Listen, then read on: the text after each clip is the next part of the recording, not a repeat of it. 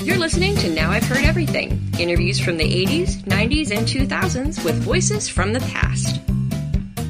I would have been more outspoken, I think, even than I was. My personality is not a um, divisive one, but I think my ideas were and were meant to be, and I, I would probably have been even more outspoken in my presentation of those ideas. Former Senator and presidential candidate Gary Hart. Today on Now I've Heard Everything, I'm Bill Thompson. As many others of his generation were, former Colorado Senator Gary Hart was inspired to get into politics by John F. Kennedy, Robert F. Kennedy, and other political leaders of the 1960s. By 1972, Hart had established himself as a rising star in the Democratic Party. He ran George McGovern's unsuccessful bid for the presidency that year. Two years later, Hart ran for U.S. Senate from Colorado and won. He was reelected in 1980, but he had his sights set on higher office. He ran for president in 1984, narrowly losing the nomination to Walter Mondale. And he ran again in 1988, until his candidacy was done in by allegations of sexual misconduct. I had the chance to interview Gary Hart several times in the 1980s and 90s, including the interview you're about to hear. Hart had just written a book reflecting on his years as someone who tried to be a political reformer. Now, for context, this interview was conducted less than six months after Bill Clinton was sworn in in his first term. So no one, including Gary Hart, knew exactly what was going to be happening. So here now from 1993, Gary Hart. Reformers are always bound to fail. It's a question of failing better or failing worse. The country is set up with um, such barriers to change that um, re- major reforms are always introduced, then debated, and then some crisis comes along and usually adopted. And you say the reformer's task almost never succeeds during his lifetime. Yes. Well, active, active political lifetime. But still, is reform best carried out, though, in time of crisis? Yes, I think so. Uh, the two major reform eras in America in the 20th century were the early part of the 20th century, most uh, often identified historically with Theodore Roosevelt and the progressive era, and of course the, the, New Deal era of Franklin Roosevelt. And those were both, one way or another, times of crisis, usually economic or or international crisis. Are we in such a period of crisis now? I think so, but but curiously enough, this is another barrier to reform. Uh, these crises, and there are a number of them, are less visible, and they are we are buffered uh, from them by the success of the New Deal. Social Security, Medicare, Medicaid, all the other programs, unemployment compensation take the edge off a crisis, and it and it doesn't seem as bad as it is. And we've also, I think, managed to to, to hide uh, social injustice in this country. It's awfully hard to see the the one million. Uh, children additionally added to poverty under Ronald Reagan. We, unless they're out on the streets begging, we just don't see them. And even if they are on the streets begging, we probably won't see them. We probably won't see them or walk around them. It, it, it, strikes me, though, that, that it must be a very frustrating task to know that there is reform that is needed, to even be able to see what that reform should be, and all around you to have either Pollyannas or, or blinders or people who walk past the homeless and say, no, no, everything's fine, everything's fine. Don't, don't change anything. It works. Oh, I think that's true, and that's what this book is really about. Uh, it's it sounds more personal than it is, and it, to a very limited degree, it is autobiographical. And I reflect on the frustrations of the '80s and seeing not not the just the triumph of, of uh, unjust Reagan programs, but the capitulation of so-called leaders in my own party, and it causes anger, it causes frustration, it causes um, the crankiness that I characterize myself and other reformers as. Does a reformer, by definition, though, have a, a short lifespan? I mean, yes. a reformer is probably not going to get reelected too often, is he? Not if you do, do your job. Ted Kennedy once said, and I agree with him wholeheartedly, that if you do your job in public life, you w- should never get, you will never get reelected with more than 55% of the vote. And quite often, I think it's. Uh, it's that you won't get reelected at all. And I think also, I have a chapter in here on careerism. I think one of the barriers to reform is that politicians come into office and want to stay in office, and so they compromise and accommodate instead of staking out hard uh, positions or firm positions and sticking with them. So they'll they'll take their positions and then compromise back from those just so they can stay in office. knowing now what you know now, if you'd known then, I phrased that poorly. If you'd known, if you'd known then what you knew now, would you have? I don't know. Would you have done anything politically different? Would you have decided? I- would you decide to blend in? No, well, curiously enough, I'd probably even have been more. Uh, I hate to use the word radical because it summarizes kind of um, a, a, a crazy person in our society. I would have been more outspoken, I think, even than I was. I, my personality is not is not a um, what should I say divisive one, and but I think my ideas were and were meant to be, and I I would probably have been even more outspoken in my presentation of those ideas. But uh, but I ran. I was often asked in '84 and beyond why why I ran for president, and a good part of it was frustration at not getting being able to get things done in the Senate.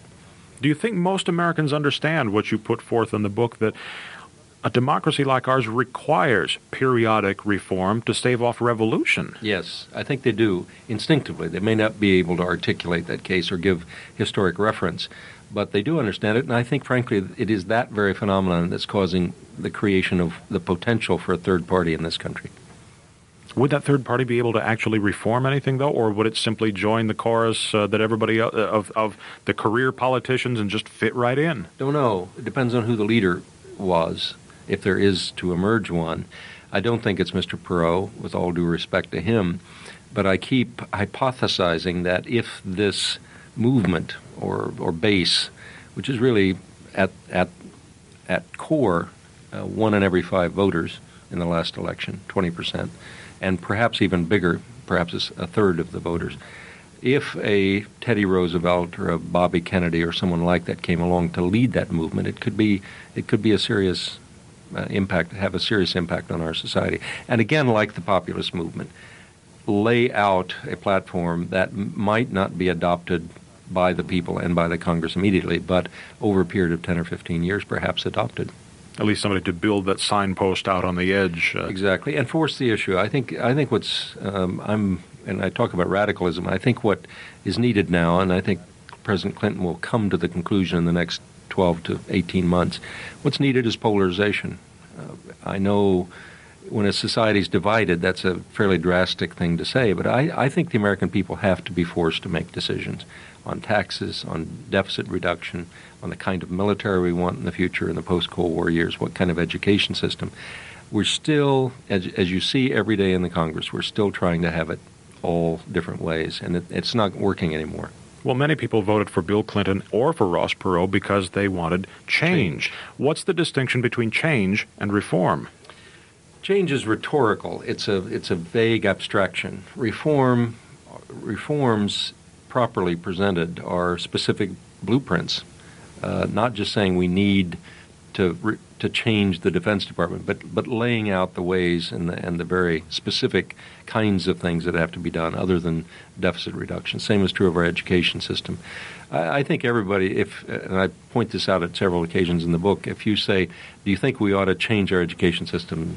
Eighty-nine percent, ninety-five percent say yes. You get down to the actual definition of those changes, then you start losing your majorities. And that's because we we want everything. As as I point out in the book, we are people of paradox. We want lower taxes, more government services. We want a strong military, but we want to reduce the cost of it. We want a good highway system, but we don't you know we don't want to pay gasoline taxes, and on and on and on. And we've just gotten by with that for uh, the post you know the second half of 20th century because the economy's been growing. The economy's not growing anymore, and we're going to have to make some hard choices. After this short break, what Gary Hart in early 93 wanted to see in the fledgling Clinton presidency.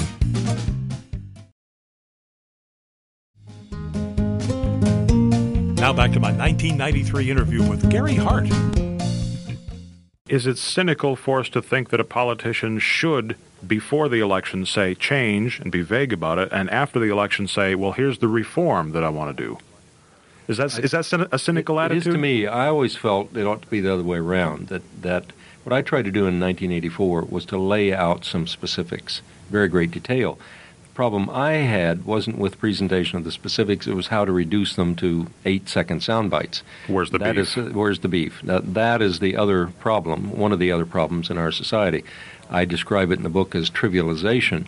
We are in an era of kind of silliness, of of reduction uh, of issues, of avoidance of issues, of focus on personality, and uh, running away from serious public discourse. And you can't make ba- major changes in society when everything has to be encapsulated uh, in in impossible ways.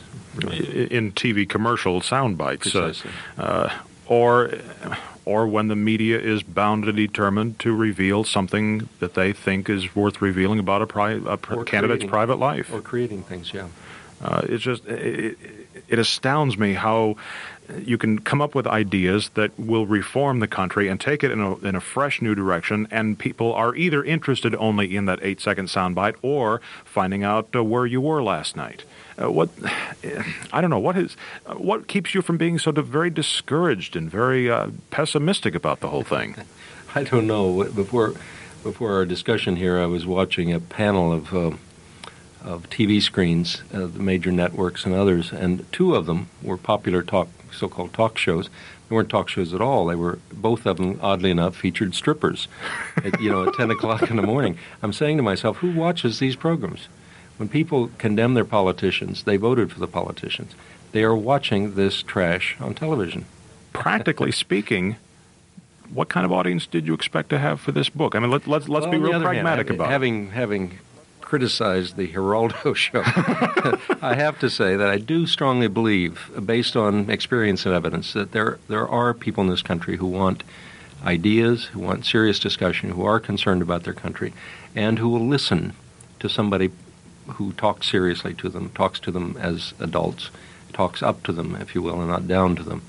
And the the real it just takes enormous patience, I think, to try to get through the media filters. Um, I must say, programs like this help. I mean, when you get a chance to talk for more than eight seconds or three minutes, um, it all helps, and somebody listens to to interviews, and and people do read books. So there is hope. And of course, you were not, as, to re- returning to the beginning, you were not at all a failure. You were just not as, as successful as you had initially hoped you would eventually be. Well, I think that's true, and I, I, I went into the Senate at a reasonably young age. I think as I was about 36, first elective office, and I was, and you know, in many ways still am very idealistic about. I, I love this country. I think I owe this country a lot. I'm instinctively drawn to public service, not politics, and um, so I probably. Uh, came into office thinking things could be done quicker than they could, even after John Kennedy's assassination, Robert Kennedy's assassination, George McGovern's defeat, and a lot of defeats along the way, Martin Luther King's assassination. Uh, this has not been a a happy time to try to govern in this country. We've we've had some very serious setbacks, but I think there is idealism in the American character. I'm very happy President Clinton's proposing national service, which is a cause I've believed in. I, am, I have been lobbying my former Senate colleagues, including Republicans, to, to support this effort. Um, it's not a perfect proposal, but it does go back and pick up the thread of idealism from the early 60s. Give young people a chance to serve their country. Very, very important. Well, among the areas that have always been important to you, how encouraged are you with what the Clinton administration is doing in those areas? Very. I I think uh, national service is very important. I know the conventional wisdom and the pundits are saying in Washington you ought to do one thing at a time. That's really nonsense. You can't govern America one one issue at a time. You have to not only re- address the agenda you inherited, which was budget deficits and a lot of other problems, uh, overconsumption of energy and things, but you also have to initiate. That's called leadership. And whereas Washington would like to control, you know, official Washington would like to control things. Now we're going to talk about the economy, and then we will talk about Bosnia, and then we will talk about something else. It ain't the way the world works. So I, I am, um, I'm a big Clinton fan, big Clinton supporter. I think, given the extraordinary historic coincidence, not coincidence, but occurrence of the end of the Cold War, he has a once in a hundred year chance to fundamentally redirect this country. And I hope he becomes, is and becomes bold enough, and um, as I said, in a positive way, polarizing enough to force us to make the changes we need to make. This is how narrow a window of opportunity is this? It's three and a half years now. I mean, he's. Uh, he could well be one-term president. I, I think if he compromises, he will be one-term president. Mm. I think if he polarizes, he has he, he could possibly be a one-term president, but a very very great one. Coming back to something you were saying a moment ago, does he have to first convince us that we are in a crisis? To a degree. I think to a degree, but the evidence is there. I mean, uh, people sense it. Again, this is where this Ross Perot movement's coming from. There is a frustration with the two-party system. There's frustration with Congress and the politicians, frustration with traditional politics. Uh, people are either not voting or they're signaling their discontent by by supporting an independent candidate. So I think the I think the base is there for major reform in this country. It's got to be shaped and, and molded and led and directed and educated.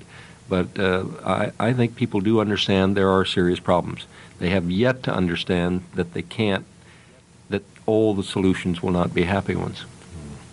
In practical terms, what does a reformer do once the reformer has attempted reforms and has been rebuffed and is now uh, now, now writes Write books, books and go on talk shows. no, I think you do anything you can. You give talks. Uh, I talk to groups in Colorado and elsewhere. I'm not on the lecture circuit as such, but I uh, I write articles when invited. I'm not a I'm not Nixonian in the sense of you know kind of plotting a, a continued public career because I don't. That's not my personality, but this book, frankly, was not my idea. It was the publisher's idea. They wrote last spring and said, "Will you, you know, can you do a book on on why we can't change this country?" So I started out to do that. It turned out a little differently from what they had in mind. I mean, they, interestingly enough, the the request from Random House came in terms of do a book on the quote culture of Washington. And I thought about it, and I wrote back and I said, I'd like to do the book, but the problem isn't Washington. The problem is America. You know, Washington is the symptom of America. It's not the cause of America. Gary Hart is 85 now and remains active in public service. And you can find easy Amazon links to Gary Hart's books at our website, heardeverything.com. And while you're at heardeverything.com, listen to my interview with the man whose presidential campaign Gary Hart ran in 1972, my conversation with George McGovern. Liberalism to me means a faith that the federal government should take constructive, positive steps to advance the interests of the ordinary rank and file American. And my 1988 conversation with the man who nearly won the 1968 presidential nomination, Eugene McCarthy. I went around the track once against Lyndon and won that. I went round then against Robert Kennedy, and that was a tie. And then we had to run against the party. So it was the third time around the track, and they had to as different opponents every time we went around. It was like a Penn relay or something. And of course, we post new episodes here every Monday, Wednesday, and Friday. And you can find Now I've Heard Everything on all major podcast platforms. And thanks for listening. Next time on Now I've Heard Everything, my conversation with one of the great sports writers of the second half of the 20th century, my 2012 interview with Frank Deford. Sports is drama, sports is glamour.